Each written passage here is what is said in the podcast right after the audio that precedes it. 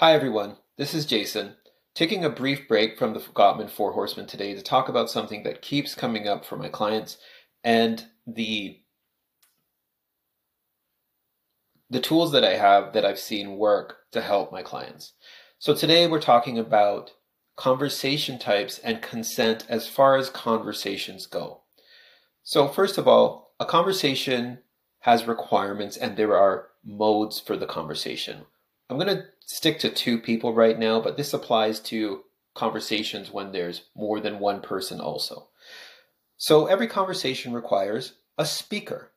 The speaker is obviously the one who is saying stuff, and it also requires a listener. The listener, like it sounds like, I know this sounds simple, their main job is to listen and make sure that the speaker knows that they understand. From both parties, this requires respect a speaker who is speaking to a listener disrespectfully is not going to have the listener for very long.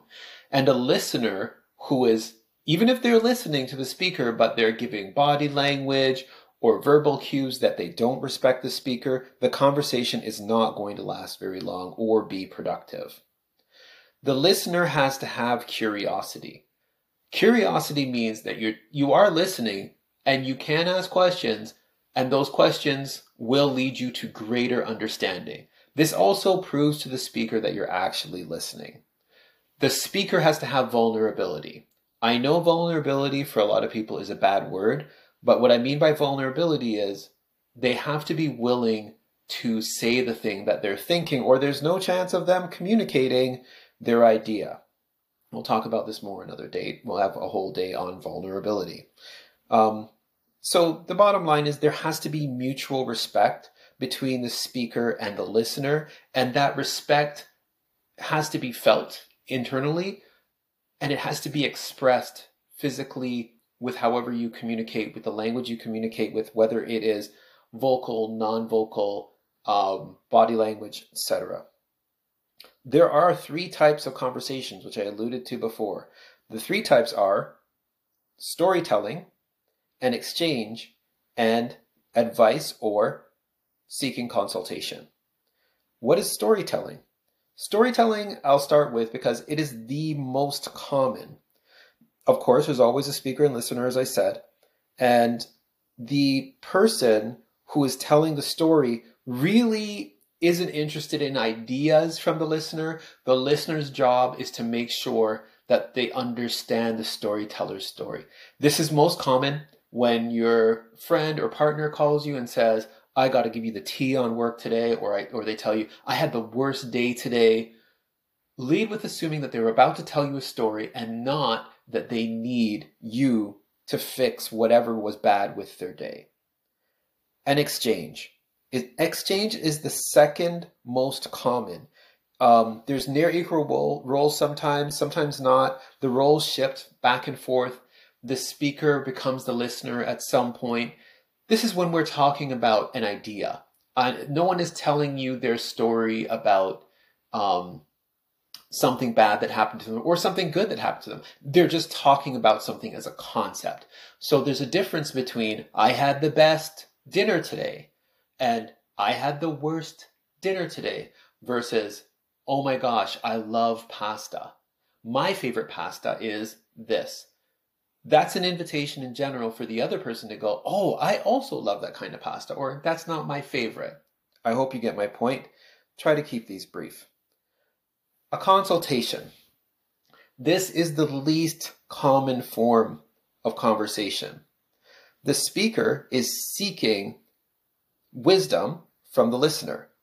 The speaker is literally going to tell their story, and then after that, they want advice. They want to be told what to do about the problem.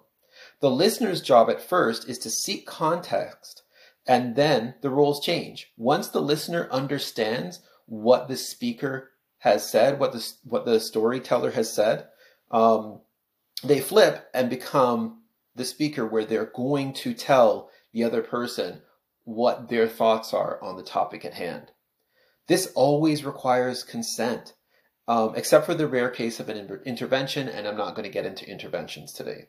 So what happens is the person who is seeking a consultation should always give consent. If you think someone is coming to you for a consultation, you are making yourself the expert in the exchange and you need to say to them, do you want my advice? Do you want me to give you some solutions? Are you looking for me to tell you what to do? These are things that you need to say to them to make sure that you have their consent. So in short, when you when you have these exchanges, I, I want you to think about this. Assume that the storytelling uh, assume it's storytelling if you did not initiate the conversation. So if a person comes to you and starts telling you something, assume that it's storytelling, and that means you're going to have a lot of, uh huh, oh, wow, that's amazing, that's terrible. Wait, can you explain how that? I just want to understand. You can ask questions that get you deeper knowledge, but it's not your chance to make it about you.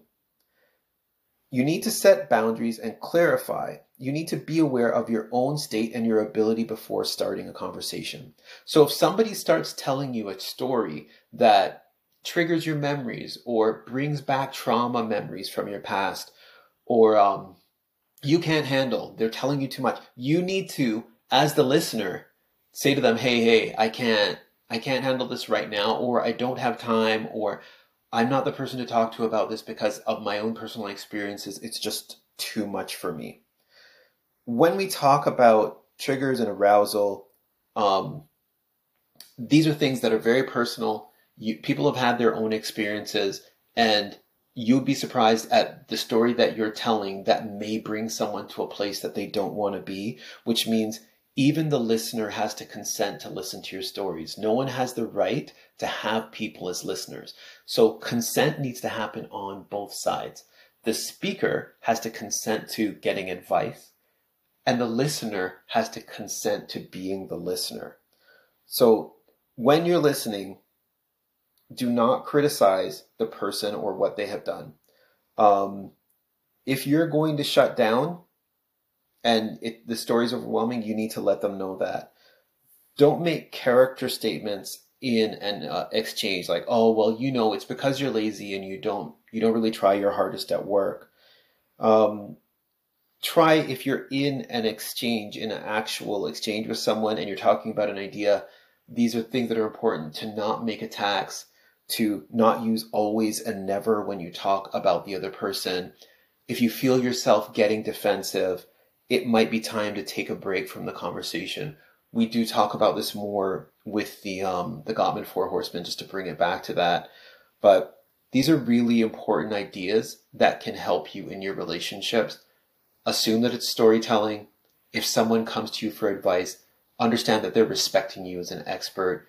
And if it's an exchange, give the other person a chance to talk. I hope you found this helpful. Take care.